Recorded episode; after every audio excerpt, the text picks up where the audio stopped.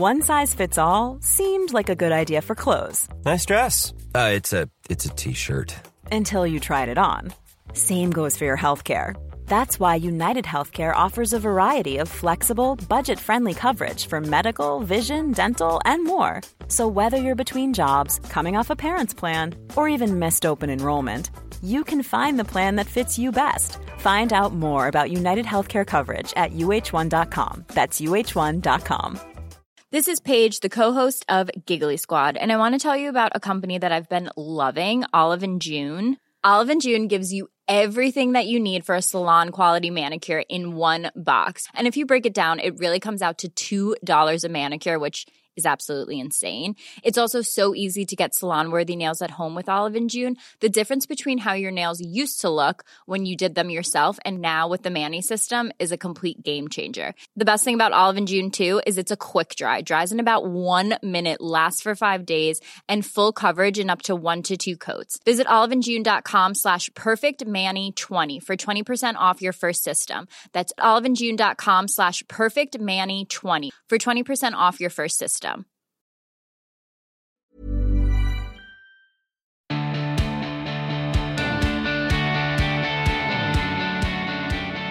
Hello, hi, and welcome. I'm Emma Gunavardhana, and you're listening to The Emma Guns Show. Each week, I ask my guests to show me the world through their eyes, learning from their experiences, insights, and expertise. If you'd like to watch and listen to this episode ad free, simply go to www.patreon.com forward slash The Emma Guns Show now. In this episode, I'm joined by Soma Sara, the founder of Everyone's Invited, a charity providing anonymous space for survivors to share their stories and deliver special education designed to empower school communities to promote healthy relationships, sexual well-being, and tackle rape culture.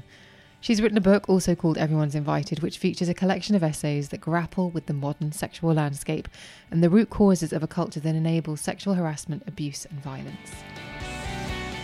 I'm really excited for you to hear this episode of the podcast with Soma Sara. Now, I heard about Everyone's Invited and the work Soma was doing, and I have to be completely honest, I had to take a beat because my first response was to question the legitimacy of the landscape Soma presents, and I feel really rubbish saying that, I have to be honest. But that's because I was looking at the situation that she talks about through the lens of someone who is twice her age, who is perhaps, unfortunately, a little desensitized to sexual harassment because, and I hate saying this again, it's just something that I, and I know a lot of women my age would say the same because I've canvassed opinion among my friends, have just come to accept as a really unpleasant part of life. There are always creepy guys, those colleagues you don't work late in the office with, the person who makes you feel uncomfortable, and many other descriptions of situations where women don't feel entirely comfortable. And I think for a lot of people my age, we just kind of thought that's just how it is. However, I had to remove that bias and look at the situation as it is for the people half my age who have grown up with, among other things, unfettered access to porn, which is distorting their perception of what's acceptable and what's expected. That's just one part of it, but it's the part I found most shocking and made me realise that if young boys and young girls are seeing hardcore porn, even violent depictions of sex online, then of course it's going to affect their understanding of what's okay and what's acceptable. And so this is where Soma's work comes in, where her community, which is vast, have started to really shed light on the reality of what it's like to grow up in this new world where things aren't getting better, they are unfortunately getting worse. Now, I'm not a parent, but uh, I've chatted to friends of mine who are parents of young boys and girls, and they feel really quite concerned about this situation and are really glad that it's something that's being talked about. So, whether you are a parent, whether you are not, I think this will also offer a perspective that perhaps uh, one hadn't necessarily appreciated. So, during our conversation, we cover a lot of ground, so, so much, in fact. But so let's get straight to it. Here she is. It's Sara, the founder of Everyone's Invited on The Emma Guns Show. a very, very warm welcome to the Emma Guns Show. It's Sara. How are you? Hi, I'm good. How are you? I'm really well and really, uh, really excited to speak to you, actually. And I'm excited to speak to all of my guests, otherwise, I wouldn't invite them on the show. But um, I have to be really honest and say that I heard about you. In fact, it was my dad who read about you in the paper and said, You need to get this person on your podcast. And then when I started to unpick what it was that uh, you do and what you've created with Everyone's Invited, I had my own complicated journey to actually kind of uh, not get on board, but to understand the perspective. So, for the benefit of the listeners, because that was a little bit of a tease, would you explain what Everyone's Invited is and how it came to be? Yes, so Everyone's Invited began um, in June 2020, and it was at the very end of my university journey, and I was finishing up my final exams.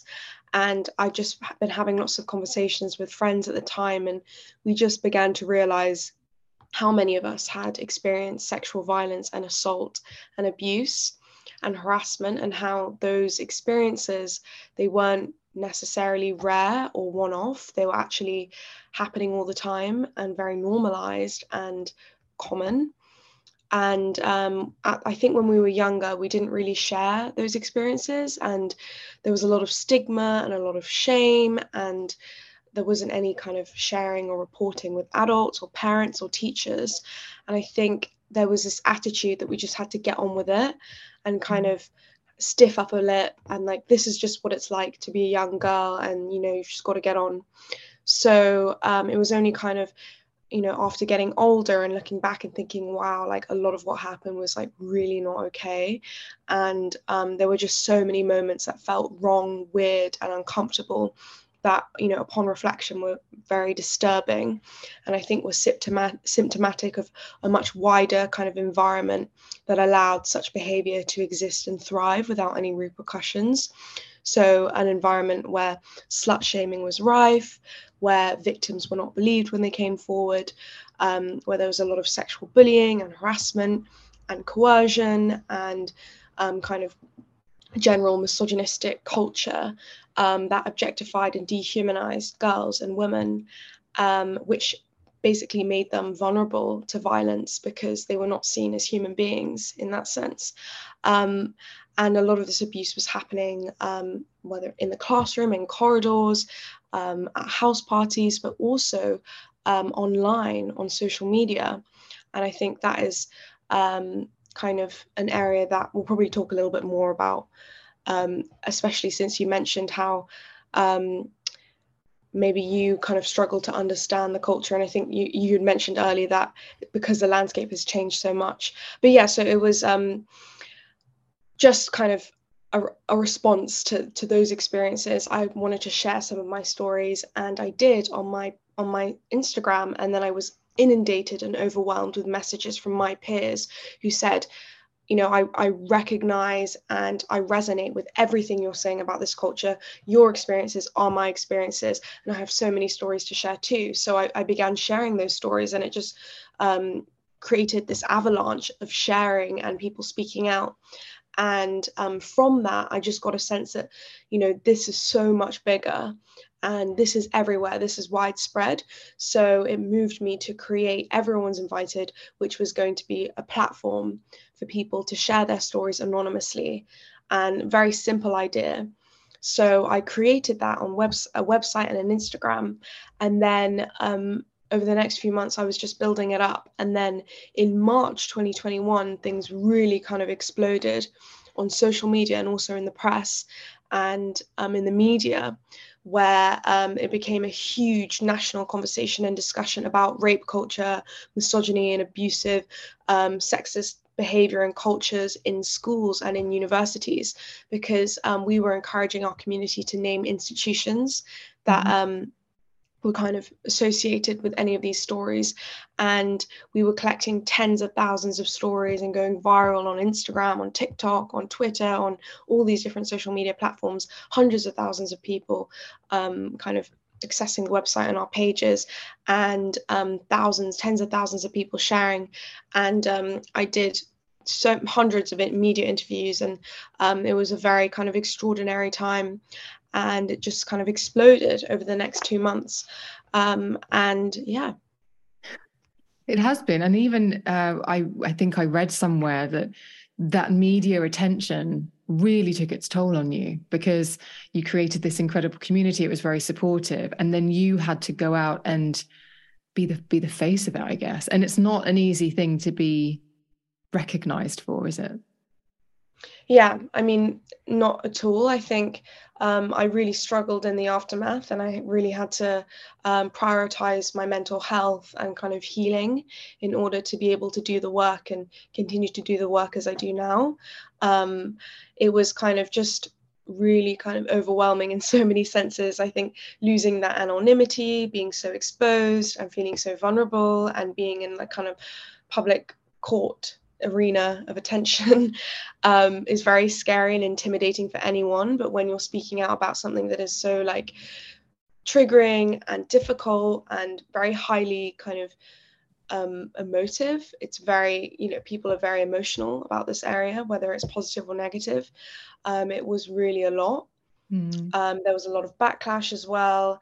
Um, and yeah, I guess being known for something that is so difficult and triggering, I think was very hard on me on like a psychological, personal level in terms of dealing with my own traumas and also, um, I don't know, I guess navigating the world uh, with this new kind of role and mm. and sort of symbolism that my being now seemed to represent and i really found that very difficult um, and I think I had to lot of, I do, do a lot of work with in terms of like setting boundaries and finding kind of I don't know the joy and light and hope and fun in life again because it, it just became very very intense mm. um, and yeah like like I would myself my personal self was kind of very much kind of intertwined with this public face of of being a spokesperson and it was just like too much mm. so i had mm. to really like take some time to like recover and like look after myself and um yeah just come to terms with it all so what describe to me the backlash because i think that's uh, really interesting and the reason i think it's interesting is because i suspect that the media outlets that you were speaking to the majority of people who perhaps interviewed you might have been in a similar position to me in that they're 10, 15, 20. I'm 20 years older than her listeners. We've already established this. And so they they cannot help, I would imagine, and this is what I did, and we'll unpick this a little bit, is look at what you're talking about through their lens and through their reality, which actually isn't an accurate way to look at this situation because things have moved on and have changed so, so much since we were your age. Yeah, so um, I guess in that in in the experience of speaking to media and and and journalists your age, I think it was a lot of like they were trying to understand and trying to learn and like understand um, the perspective of young people, and I think um, the way that they did so was just reading the testimonies, reading those stories, asking their children, asking their nieces, talking to young people, having those discussions. And I think those were like so essential in order to kind of bridge that understanding and that knowledge gap because.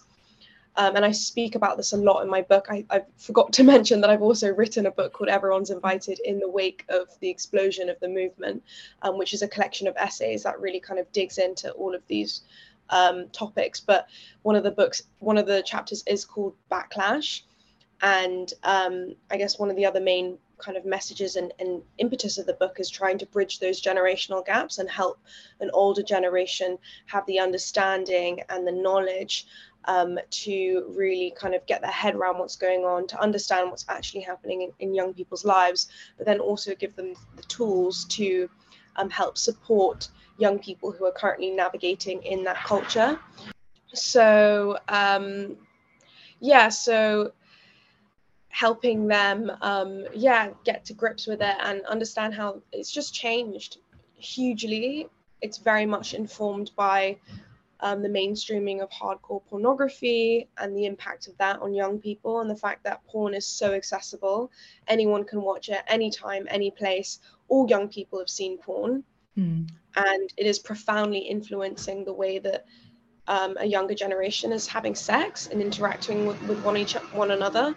Um, and also um, the world of social media and digital platforms and how we are living our lives online in many senses the offline and the online they're intrinsically linked um, we're kind of finding information consuming our news developing friendships relationships you know flirting chirping romantic that's all and and also having sex and you know it's all happening online so um, for young people digital sex is real sex for them mm. it's just it's like a very profoundly different environment um, and i think yeah a lot of my work has been trying to um, think about ways I can communicate with an older generation mm. to get them to try and understand um, the kind of current landscape and currently, yeah, what it's actually like to, to grow up in this age as a young person. Um, so, yeah, a lot of thinking about language and the way we frame things. I definitely had had a sort of coming to terms with experience actually reading the book and listening to you in other interviews and reading other interviews that you've done because I said I, because as I said I was kind of stuck in this yes we've all been groped. Yes we've all had these situations happen.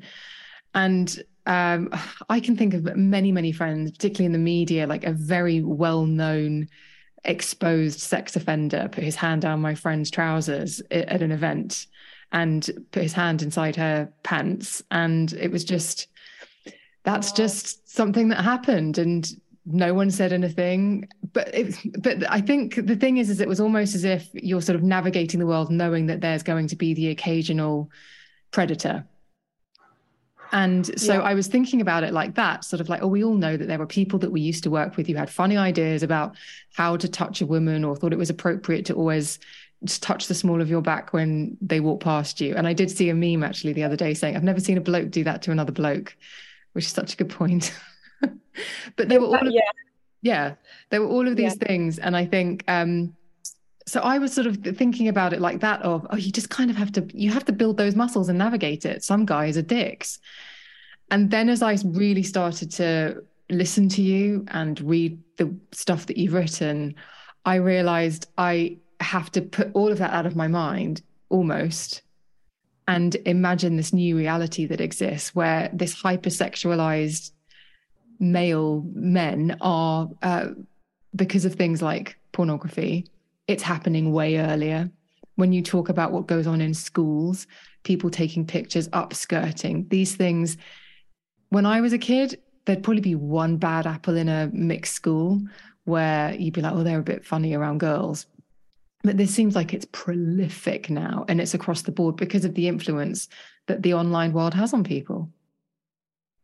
Yeah, I mean, yeah, uh, the culture was definitely endemic. And I think, you know, it was not a case of bad apples or bad uns or kind of that one guy who's a bit creepy. It's like, you know, this is so much deeper than that. It's like a broken system um, that enables these people to behave in the way that they do. And it's not just those individuals who are perpetrating those behaviors, it's also everyone else around them that enables them and who don't challenge it and who kind of protect their friends and allow it to exist and allow it to go on.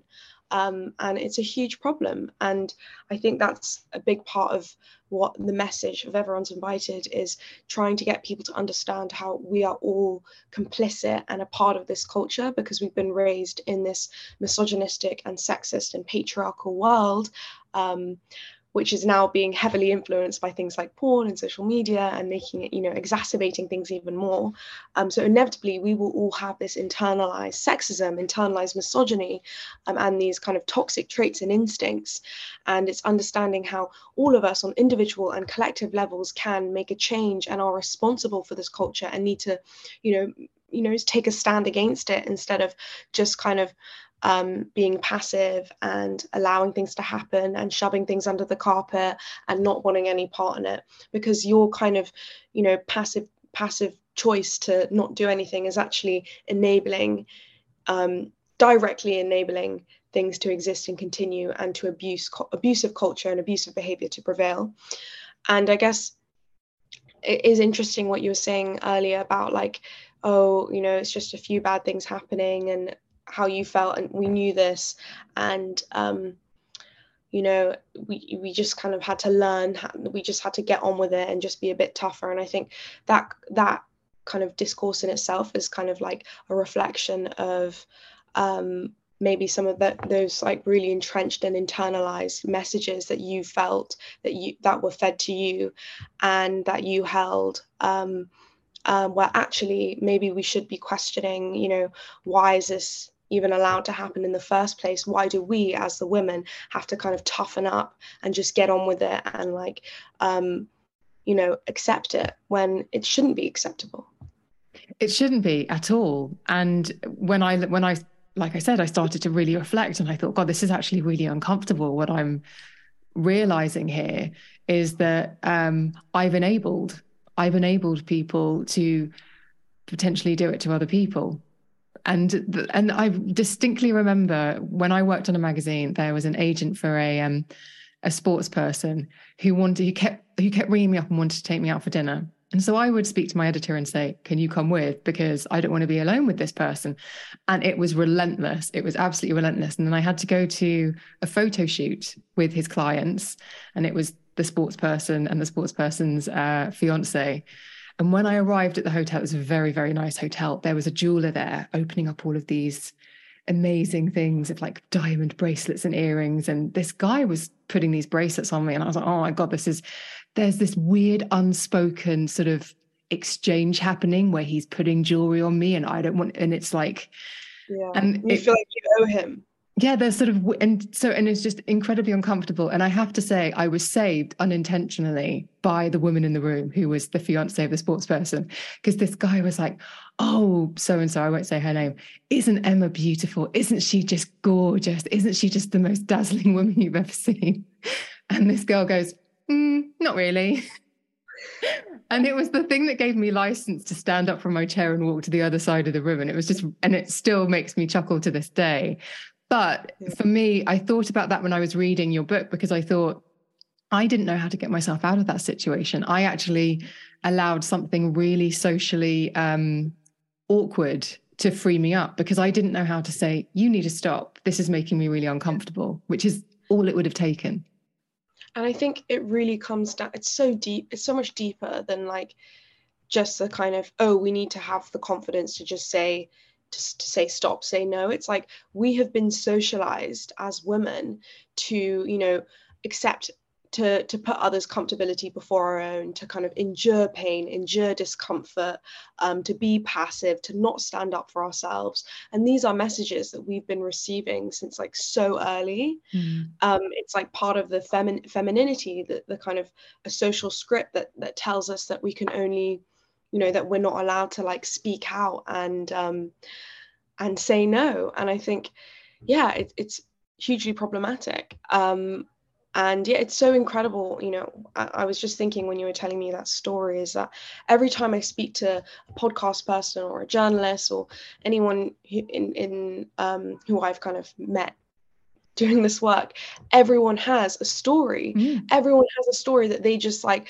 like it just comes out they have to tell it while, mm-hmm. when i mm-hmm. have like when i'm being interviewed and it's so interesting that it truly is like universal and like this problem is everywhere and has touched everyone in some way mm. um so yeah thank you so much for sharing that oh well i mean i i look back on it and i just chuckle because it was a girl going no not really still makes me laugh to this day. Um, yeah. Beauty is in the, the eye of the beholder. I have no ill will. But it's that interesting thing, isn't it? Is that this thing can happen to you. You can feel it. And that's the thing. It's an intangible, isn't it? This person made me feel uncomfortable. Nothing had actually, no transgression had occurred in that example that I just shared, as lightweight as it probably is in comparison to a lot of the testimonies that you've received but it was intangible. It's I felt uncomfortable. I felt that there was an implication of. I I felt that there was this, and there's something very strange that happens where you try to solidify a feeling into this person is doing this. And it's that transition that's really difficult, isn't it? Because you can feel it. But the minute you try and turn it into a real thing, like yeah. this person's making me feel uncomfortable, then it becomes an accusation and it becomes more solid the it's you become the aggressor. The person saying it saying how they it's felt so, becomes the aggressor. That's so interesting. Um yeah. And i think like we've all been in that position. Like it's so hard to like um put it into words like put th- that feeling into words. And as soon as you do as women we're kind of like dismissed and um yeah accused ourselves um and like it's so difficult and i think a lot of the kind of passive responses like why women haven't called it out or have just endured it is also genuinely like a survival instinct.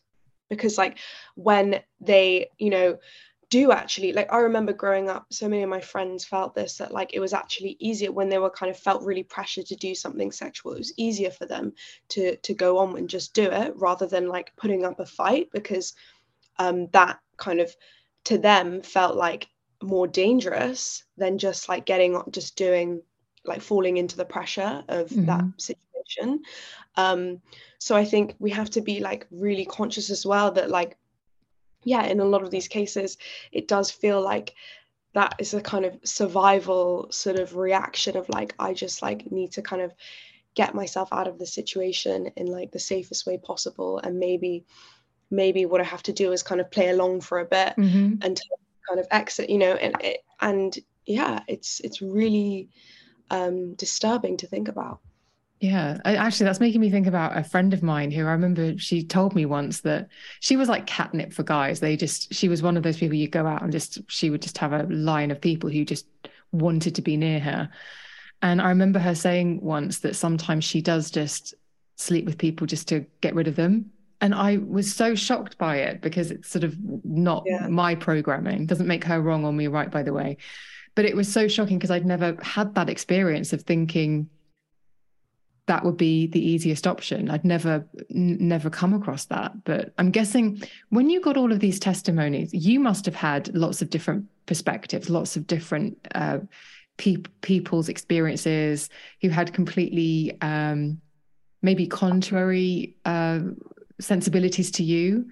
And how how was that for you, sort of digesting it all? Because it must have been very eye opening to the female experience through many many eyes yeah i think it was like really kind of groundbreaking for a lot of people and like i guess one of the things that people always say or often say is that when they read the testimonies they realize so many things that they hadn't really processed or sat with had, like or they'd realized they'd been assaulted too um, mm. or they'd read things and said, oh my goodness, like that story is my story. Like I haven't submitted a testimony, but that is word for word exactly what I went through. And like someone's articulated it in the way that I couldn't. Mm. And now like everything has fallen into place.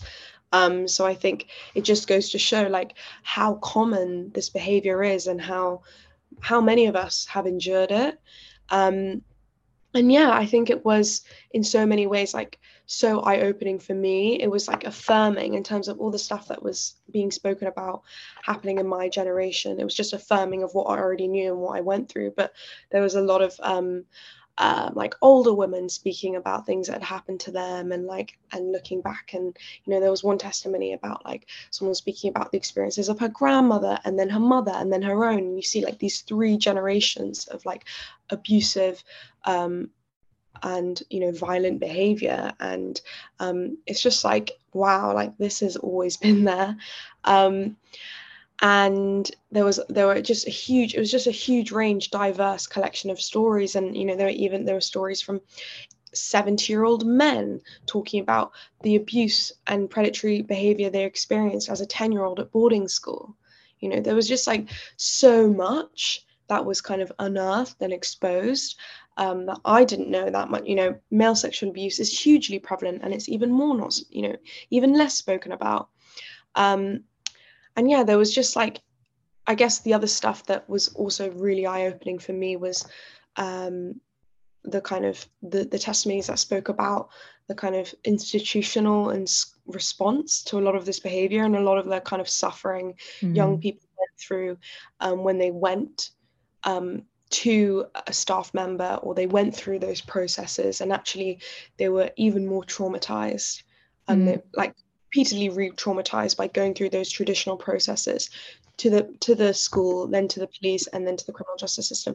Those processes were actually 10 times more re-traumatizing than the actual experience itself which was very disturbing um you know and the systems are just not fit for purpose. When you have a criminal justice system that you know where the reality is 1.4% of all cases rape cases lead to a charge or a summons then that that is truly shocking. That means that rape has effectively d- been decriminalized in this country if only you have a 1.4% chance of your rapist being convicted. That is shocking. Um, and then that's only the rapes that are reported. And we know that rapes that are actually reported are like the tiniest number of percentage compared to the rape you know the amount of rapes that actually occur. Um, so yeah i guess like that was a huge one the kind of the stories that show the kind of failures institutional failures of the people in place um, that were meant to be there to protect young people or, or victims or survivors and how um, those systems are just not fit for purpose. That was really devastating to like truly understand and read about so okay what can be done then? Because is i mean is it just a problem for men for boys? Is it just that we need to focus all the attention there? What what is going to create that shift? Because obviously it isn't just as simple as because I looked at it and I thought, right, okay, top line information. There's loads of online porn. Boys, can, it's free to access. Young boys can huddle around a phone during their break and they can see some pretty graphic stuff. And that is, of course, going to have a huge influence and really warp their perspective of several things. Uh, sex being one of them, and also how they treat women being another. So, is it that we uh, make porn uh, you put it behind paywalls again it used to be? Or is it that parenting needs to change? Like do we need to how do you begin to even fix the problem? Yeah i guess it's it's like the million dollar question it's, mm. it's definitely not one a one size fits all answer. It's like everyone everywhere like kind of every level of society. We need to be looking at porn. We need to be um, you know looking at all these different systems that we have in place. There needs to be change in the criminal justice system change in policing change in schools. Parents need to become um, you know awakened to the reality. Like we all need to be um, yeah educating young people much earlier on. Um, and I guess also seeing it as an individual and collective responsibility. Um, the things that enable this behavior to persist and thrive begin with the attitudes and the beliefs and the behavior that we allow. They, be, they begin with like the normalization of misogyny and sexism and the way that we talk and speak about women in the media, the language we use, um, the kind of music and culture and art that we listen to, where you know it's very hypersexualized and objectif- objectified and image centered um, and yeah and then we have serious problems within um, all of these yeah schools and um, you know even in policy and government we have 56 mps currently been um, investigated for sexual misconduct and an mp watching porn in parliament. You know it's it's starting from the top he was looking and, for a tractor, Soma. He was looking for tractors. it, you know, it, truly is at every level, mm. and it's about rooting out that behavior and an ideology that um, dehumanizes and objectifies women and and and anyone and makes Mom deserves the best, and there's no better place to shop for Mother's Day than Whole Foods Market. They're your destination for unbeatable savings, from premium gifts to show-stopping flowers and irresistible desserts. Start by saving 33% with Prime on all body care and candles. Then get a 15-stem bunch of tulips for just $9.99 each with Prime. Round out Mom's menu with festive rosé, irresistible berry chantilly cake, and more special treats. Come celebrate Mother's Day at Whole Foods Market. Hey, it's Ryan Reynolds, and I'm here with Keith, co star of my upcoming film, If, only in theaters, May 17th. Do you want to tell people the big news? All right, I'll do it. Sign up now and you'll get unlimited for $15 a month in six months of Paramount Plus Essential Plan on us. Mintmobile.com slash switch. Upfront payment of $45 equivalent to $15 per month. Unlimited over 40 gigabytes per month. Face lower speeds. Videos at 480p. Active Mint customers by 531.24 get six months of Paramount Plus Essential Plan. Auto renews after six months. Offer ends May 31st, 2024. Separate Paramount Plus registration required. Terms and conditions apply if rated PG. Any individual vulnerable to violation and violence. Um, and there yeah i'm i'm kind of like going on a bit of a tangent but um, that influence is coming from so many different places. Um, but yeah, it's really about having that really kind of holistic societal response at every level. So there are likely parents listening to this, uh, men and women, mums and dads, and I am. What we can do is perhaps offer them some insight from your perspective of what they could be doing. And I'm going to ask that question, but I'm also going to slot in here the fact that I know that actually you have had some real backlash from mothers of boys who are who I guess have uh, think that you are well how how would you describe it that, that what they think but they basically think that you're attacking their children and saying that there's something wrong with them and so they actually have been attacking you? Yeah I think it definitely comes from a place of fear and wanting to blame. And um yeah it, it truly is like that sense of fear of like not knowing what to do in that kind of situation and you know not wanting to confront um, the reality of like sexual violence and how prevalent it is and how widespread it is.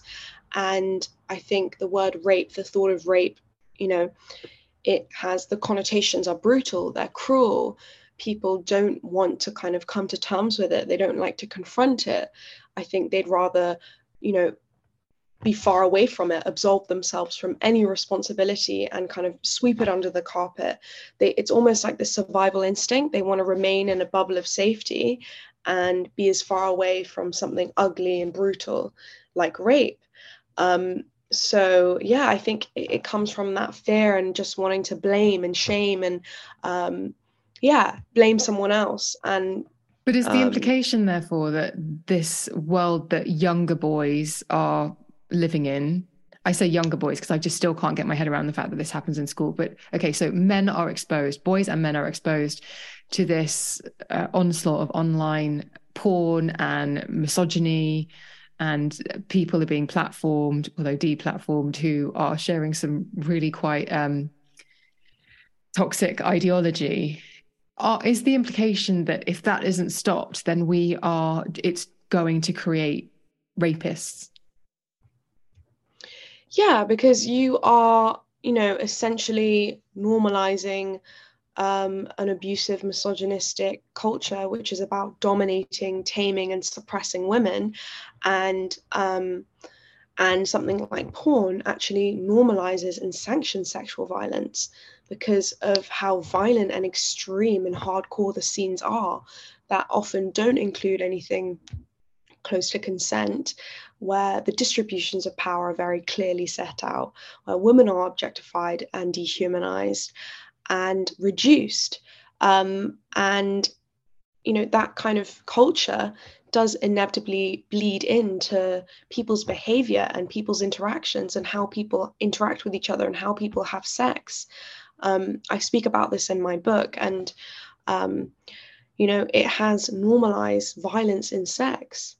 Um, and yeah, I guess for for those women and you know anyone who's kind of come at it um, with anger and have been part of that backlash, I guess what we've been really trying to say and kind of get the message across to them is that we are all responsible for this and we are all we all have a responsibility. It's not just on you it's not just on your boy or that individual perpetrator. It's a cultural issue that we all have a part um, that we all have a part and a role in and, and, a responsibility in and therefore we have a responsibility in making a change mm. um, and it's about having the empathy to actually engage in those conversations with the people who don't agree it's about finding the common ground finding those the relatability you know giving each other a chance actually having those discussions that are um, that move us that are progressive that move us forward instead of responding with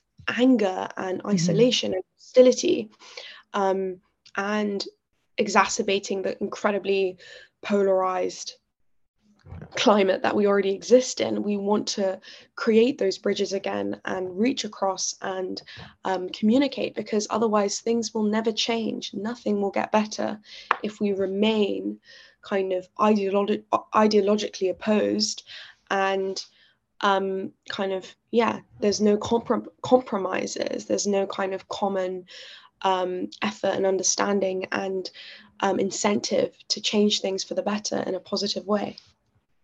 I wanted to ask you actually a little bit about Me Too. And I'm going to talk about the experiences I had with friends around Me Too, in that around that time, when the conversation really shifted, or I don't know if it shifted rather that it opened up things that people didn't say were now being said for quite a few people that I know, they uh, had to confront the fact that something had happened to them in the past that they had buried, put to one side. And now that that conversation was happening in the open, they could not avoid the fact that they had been assaulted. And there was, I don't know whether you'd call it delayed trauma or a delayed realization, but by that conversation being so public and being so helpful in many ways, it actually re traumatized people. And we're talking about things that may have happened 10, 20, 30 years earlier and realizing I never actually dealt with that and now I have to. So it does, it's great to have this conversation, but what about the stuff that it brings to the surface that can feel like it sets people back? Yeah I, that's been like really difficult and like a big challenge with the work of everyone's invited and how many people were having that response in like they were kind of being traumatized and reminded and triggered of things that happened to them um, but I think it's really important to remember that trauma affects people in many, many different ways. And, you know, maybe if you'd buried something, you might actually be feeling the effects of that trauma anyway in your life and not actually joining the dots and realizing where it came from. So, for example, um, it can present itself in the strained relationships you have, mm-hmm. your vulnerability issues, your un- inability to open up with people, your mental health, depression, anxiety, um, your struggle with trust and and friendships and romantic relationships and your confidence and your ego and your self-worth and your you know all of those things are impacted. Um, and yeah i think yeah in the short term it might have been a shock and kind of triggering for many people i think. But in the long term i think it really transformed and helped so many understand where their trauma originated and enabled them to kind of begin that journey of healing. Mm-hmm. We can talk about men and boys being the problem. What role can women and girls have in and I'm being very binary here, listeners, um, just just for simplicity, but um, just acknowledging everybody is invited. That's the whole point of the everyone's invited. So I, re- I appreciate I'm using quite binary language, but um, in this particular issue, what can we be teaching? Actually, I'm going to come back to how do we accommodate all of the different the gender fluidity gender identity in everyone's invited? Because i've been extremely binary up to this point because in my head there's just a division of male and female. But is that how i is that inaccurate? How how do you view it? How is everyone invited? Yeah i mean it's so first of all just to clarify um the problem isn't just men and boys, it's like everyone in society. Um, and we need to make sure that men and boys are included in this dialogue and make space for them and make them feel like they can be part of the change because that's the only way we're going to really change things.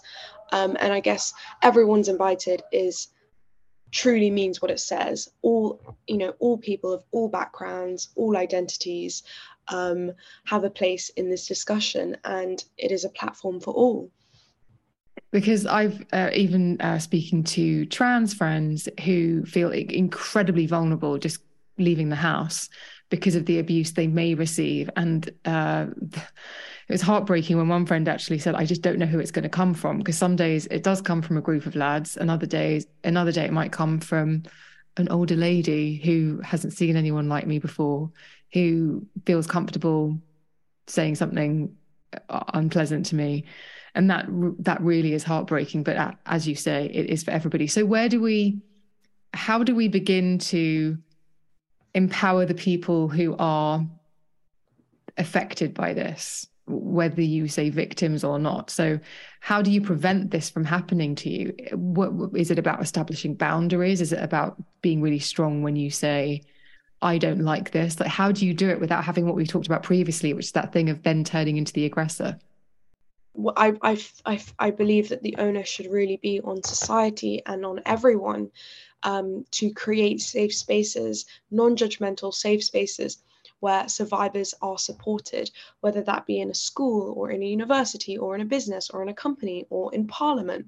Um, you know if you've been mistreated if something has happened to you there is somewhere and some place and someone that you can go to that is visible that is there um, where you can you know seek support seek help seek help and that you know where you're listened to where you're validated and where you're taken seriously. That's really really important. And also just raising awareness and educating people um, on a public societal level in schools as well um, from you know a young age about um, yeah all of these issues all of these different behaviors that can occur and how um, you know the attitudes and ideas that can that leads it's an incremental culture that leads to the behavior and then in the worst case scenarios those criminal acts so mm. everything is in this culture.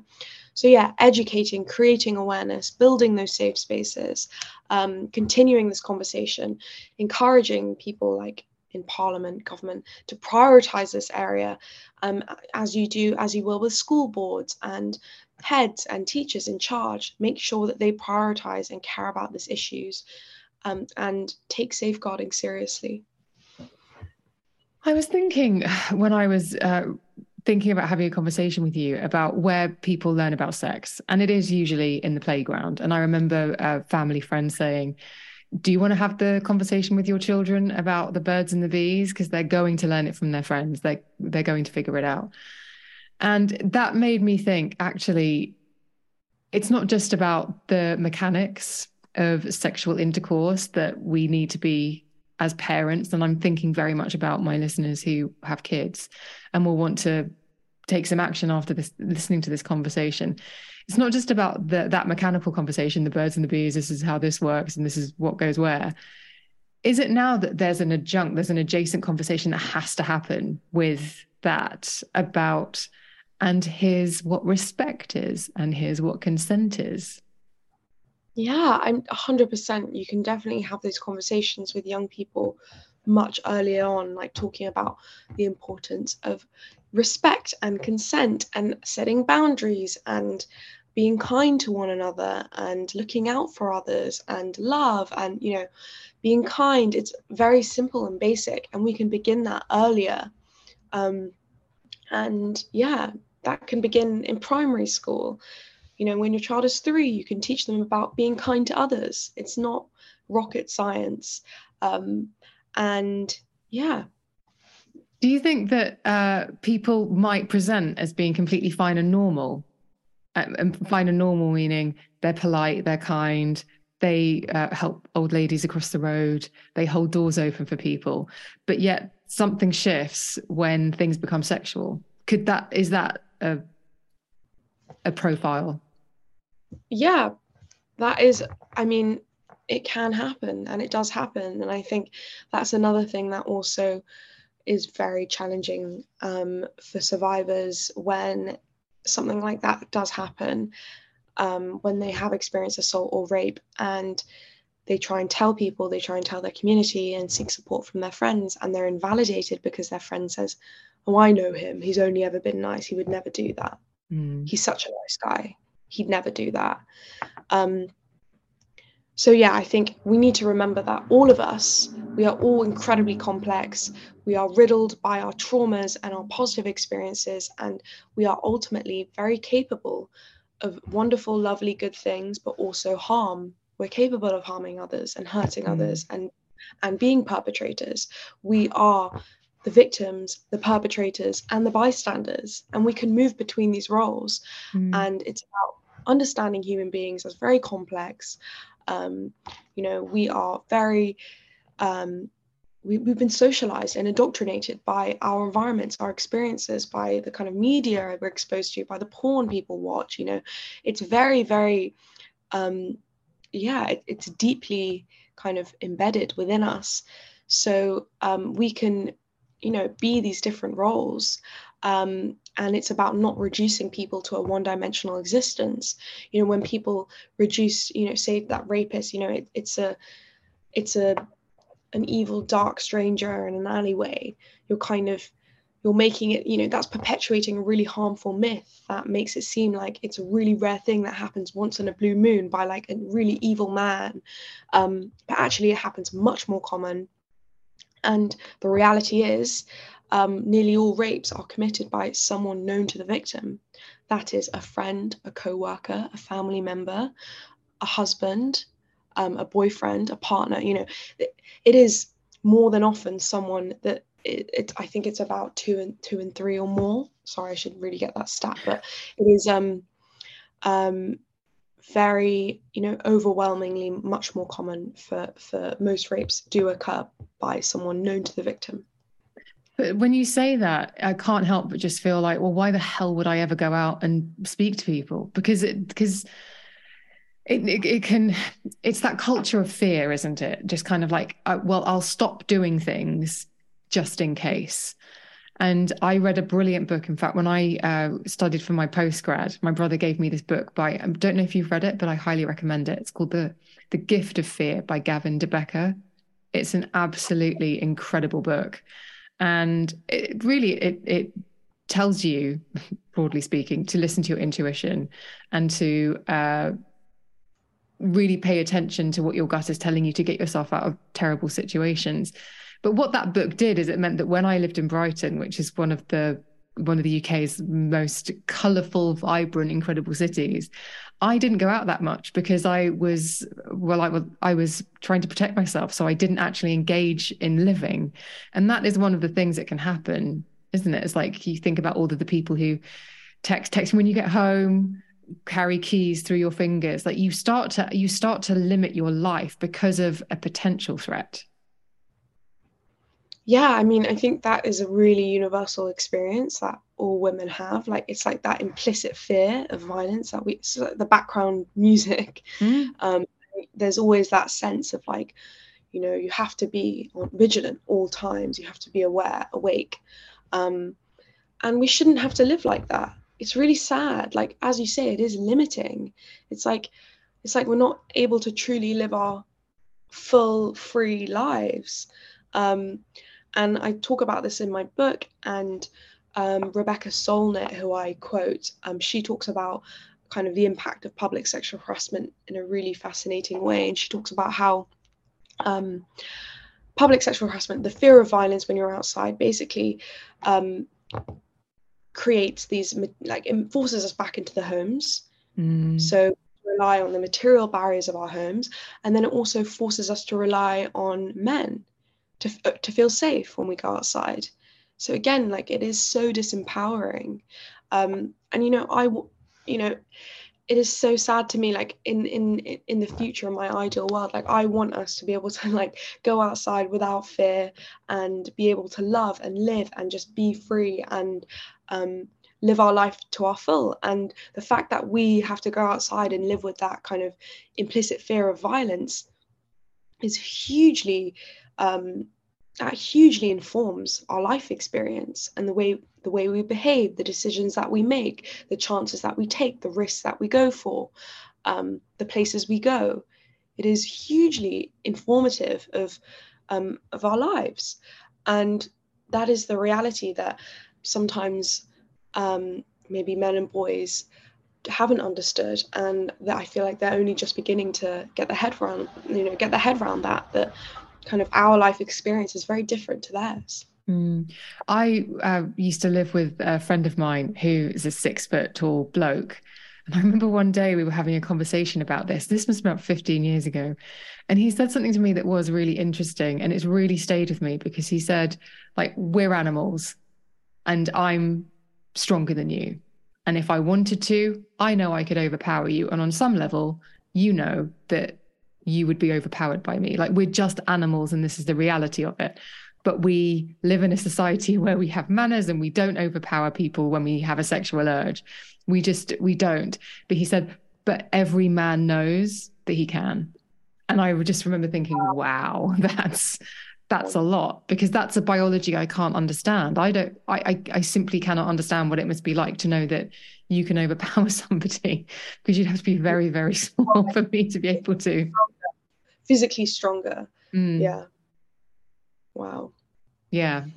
And that that is not somebody who I would ever anticipate to hear anything terrible about but he's but what he was pointing out is men on the whole know this and yeah that definitely colored my view of a few things yeah and i think that's why it's so important to be encouraging men and boys to kind of be aware of that and therefore you know for them like take that responsibility and do things to you know be, being conscious and doing things um you know looking out for others and making sure other people feel safe i, I remember when um, sarah everard passed and mm. there was that conversation about the way people what men can do um, and i remember reading something about how um, if you're crossing the street as a man oh, sorry if you're walking down the street and there's a girl in front of you and it's late at night cross the street so then they don't feel mm-hmm. vulnerable and that actually is pretty groundbreaking because that really ma- would make a huge difference mm. to like you know we've all felt it walking home and you're like scared having yeah. some make a big difference i think in our lives and just being aware and conscious of things like that and and looking out for others and um you know, and um, standing up for people, challenging your friends, holding your friends accountable if they're being misogynistic, abusive, using gross derogatory language, you know, questioning them, but doing it with empathy and understanding and not getting mm. angry, just questioning people and um, actually becoming an active bystander and men and boys taking on that responsibility and knowing that they do have a role and a really crucial important part to play in this because they do have more strength and dominance and they're also more influential amongst each other. Mm. There's also... can, sorry, I was just saying that we need to be encouraging them to become role model role models for positive change, essentially. Yeah, there's this thing that I have a real, really uncomfortable history with, which is um, that I have been able to laugh things off. And this is a really difficult one to articulate because I understand that it might be it might be quite controversial, but I remember a friend of mine uh, discovering that a school that they had gone to when they were young, there had been some pretty uh, extensive abuse going on, but they had never been impacted. And someone said to them years after the fact, oh, you're just one of those that it wouldn't happen to. No one would try their luck with you, as it were. And it was like, oh, gosh, that's quite, that's, that's interesting. That's quite worrying, isn't it? Like seeking out victims and a type of person. And I've definitely been in situations where I have been around people who I know to be predatory. And you very quickly establish that you either laugh at them or you're in on the joke and you sort of you put yourself slightly in a protective bubble. Do you know what i'm trying to say? But that makes you an enabler and that means that you are essentially the next victim. You are complicit. Whether it's an inappropriate comment whether it's that joking. And a lot of the time it does i've been in situations and i'm not proud to say this with blokes being blokey where i've laughed along because it was easier than saying you lot are being pricks because I didn't want that I didn't want their attention to suddenly shift. I think like we've all been in that place, especially as a woman, when you have less power in that moment. And yeah, there were there are very real power dynamics at play.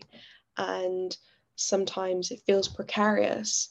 Um, and it is easier to just laugh along. And again, I think it, it comes down to that sense of survival or not wanting to make a big deal or um, you know again how women are socialized to like not cause a big problem and try and you know ease everyone and like um try and like move away from confrontation and stuff like that and um yeah and i think it's really important as you are kind of acknowledging and understanding how like doing you know behaving in that way and being passive or laughing it off is enabling abuse to thrive and continue if we mm. don't challenge it but i do think it it's it's really kind of intimidating and quite scary, especially as a woman in that position to be the one challenging. And like, while I don't doubt that it's important, I would say, like, you know, in that situation, you know, what if like there was a, a, a, friend there who was male who was there and he was the one to challenge you know i think that mm-hmm. would be so impactful so influential possibly more than than it would be of you because in my experience i think being a girl amongst those kinds of people you know with a predator you're instantly like your voice is less valued and less impactful right so yeah i guess it's about acknowledging our all of our responsibilities in those situations but also being aware of like the power dynamics at play and your safety too. Mm. um, and it is really hard to challenge something like that in the moment. But you know it is something that we need to start doing more of. But can we do it in a way? Is is it can we assess the situation? And do you feel safe to do that? I think that's mm. really important. Is it a safe situation where you feel like you can you know question something or you know call something out? Um, where you don't feel that it will put you at risk. You know, mm. it is really, I think putting it actually into playing in real time in real life is much more challenging um, than, than, than we might initially think, but it is so important and so essential um, that we do question behavior like that because when we don't, that's why it, it, exists and it thrives and it continues and those people keep behaving the way that they do because they're never challenged mm, it's true now lots of people have written their testimonies for everyone's invited. As you say there was a complete avalanche. It went absolutely wild. And i wonder how we protect those people because i imagine there must be something quite empowering in finally putting the words to the story and telling it and and freeing it and putting it out into the world. But how how would you advise based on the experience you've got with everyone's invited of being able to own the story, accept the story, but not be defined by it? So I guess like I mean a big part of why everyone's invited is anonymous kind of gives you that. It gives you like the the the opportunity to share your story openly, you know, get it out there and finally speak out and you know join this community of so many others and and being validated and affirmed that you are not alone. And i think that is so groundbreaking and transformative for so many young people in allowing them that sense of relief that sense of catharsis and also the possibility of healing and moving on. Um, so yeah um, sorry i forgot that i forgot the whole question. What was it again? Well really it's that thing of sometimes when people are validated they then yeah. kind of get stuck in that. So if you finally, if you suddenly get validated for telling a, a story about your abuse, and I understand it's anonymous, but I'm guessing uh, with the community, like say it makes you feel good to finally get it out there, you can sometimes it can be tempting, it can be quite seductive to then become defined by that experience because it's the thing that's made you feel different, special, or unique. And so what I'm curious about is how how does one tell the story accept the story, but not become defined by yeah. their trauma. So yeah, I think that's why I was talking about anonymity because because their name isn't out there and their face isn't out there, they're not defined by their own trauma and they are free to live their lives and be them and you know um, go on without having that always um, being there. Um, so yeah. Okay, lovely stuff. Um, would you mind telling listeners where they can find you and where they can find everyone's invited? Yes, um, I'm going to grab my book. I have a copy here too. Should we wave them at the screen at the same time?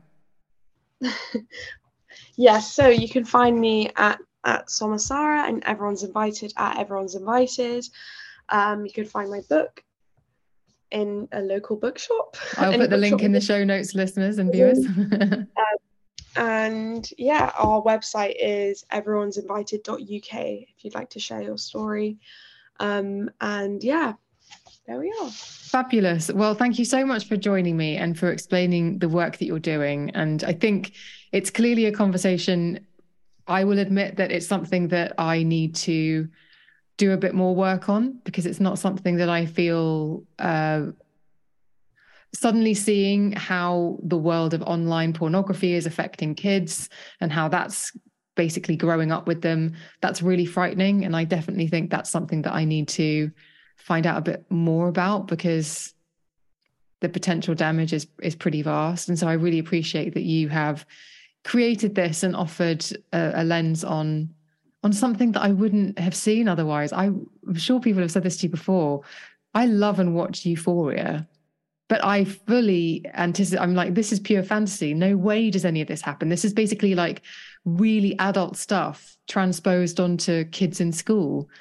And I'm guessing from the stuff that I'm beginning to pick at that maybe it's not as unusual as I have thought.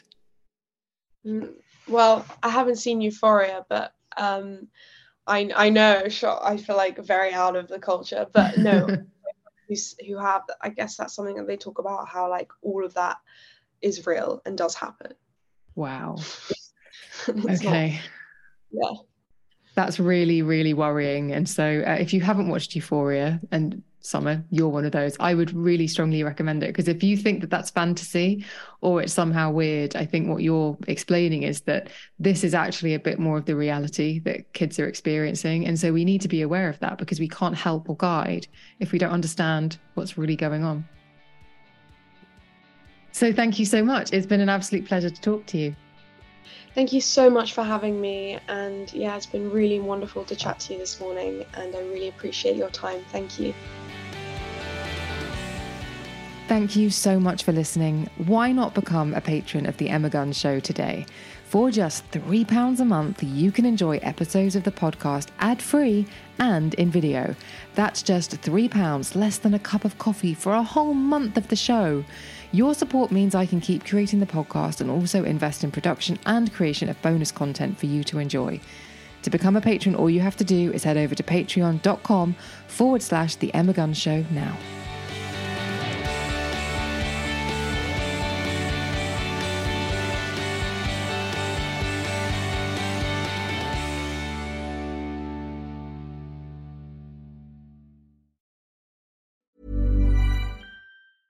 Mom deserves the best, and there's no better place to shop for Mother's Day than Whole Foods Market. They're your destination for unbeatable savings, from premium gifts to show-stopping flowers and irresistible desserts. Start by saving 33% with Prime on all body care and candles. Then get a 15-stem bunch of tulips for just $9.99 each with Prime. Round out Mom's menu with festive rosé, irresistible berry chantilly cake, and more special treats. Come celebrate Mother's Day at Whole Foods Market.